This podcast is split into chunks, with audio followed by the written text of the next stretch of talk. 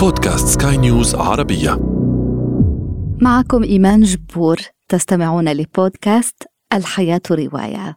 طابت أوقاتكم مستمعين الكرام.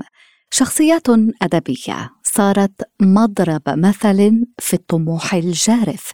لكن كم وماذا كلفتها التضحيات؟ متابعة طيبة. الحياة رواية. بين الطموح والجموح حرف تهور وانتهازية أحدثكم في هذا العدد عن رجال عاهدوا أنفسهم على تحقيق طموحهم ضربين بعرض الحائط كل المبادئ والأخلاقيات Macbeth, hail to thee, Thane of Clowns. Macbeth, hail to thee, Thane of Cawdor. Oh, hail Macbeth, that shall be king hereafter. عندما تتحقق نبوءة ثلاث ساحرات ويصبح القائد العسكري في النهاية ملكا رغم توجسه في البداية. ميكبيث لويليام شكسبير. طموح الليدي ميكبيث كان أعظم من حيرة زوجها. بمكرها الخبيث تفلح في إقناعه بقتل الملك دانكن وبالفعل يتوج ميكبيث على العرش لكن شعوره بالذنب يمزقه من الداخل فيتحول لطاغية مستبد يبطش بأقرب الناس إليه. يقول شكسبير كما أن العواصف المدمرة للسفن والرعود الرهيبة تأتينا من نفس المكان الذي تبدأ الشمس فيه بإرسال أشعتها منه كذلك فإن المتاعب تأتينا من نفس المصدر الذي نخال أن راحتنا ستنبثق منه. في البدء كان مكبث نبيلا شجاعا ثم ما لبث يقع في شر أفعاله مدفوعا بتعطشه للسلطة. أما الليدي مكبث الجبارة المتماسكة تتحول تدريجيا إلى كائن هش عليل وغير مستقر بعدما قطفت ثمرة التفاح التي نفتها وزوجها من جنات عدن. I like being a journalist. I hope you don't think I'm going to write all your articles for you. I would never presume. I, I meant something quite different. I know what you meant.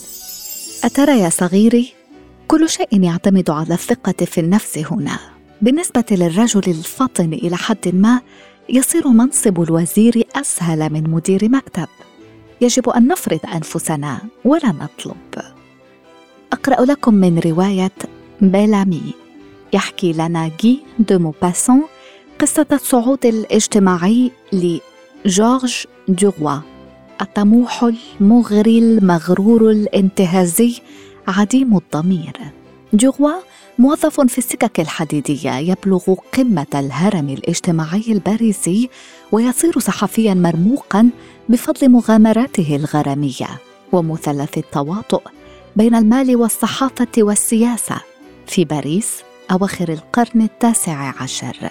لدى صدورها قوبلت رواية بيلامي بوابل من الانتقادات لأنها عرت واقع الحياة الباريسية في تلك الحقبة حيث الفضائح والفساد عملتان شائعتان.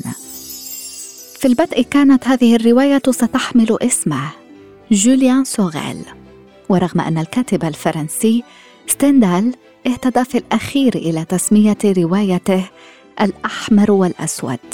ظل جوليان سوغيل واحدة من أشهر شخصيات الأدب الفرنسي. جوليان ابن النجار البسيط لكن طموحه لم يرضى قط بالبساطة. تحت غطاء الدين وبفضل علاقته بزوجة عمدة فيغيير مادام دو غينال أولا ثم ابنة ماركيز دو لامول ماتيلد يرتقي جوليان بسرعة إلى مصاف المجتمع المخملي في باريس لكن جوليان يقع في المحظور ويرتكب حماقة قاتلة تقوده إلى المقصلة.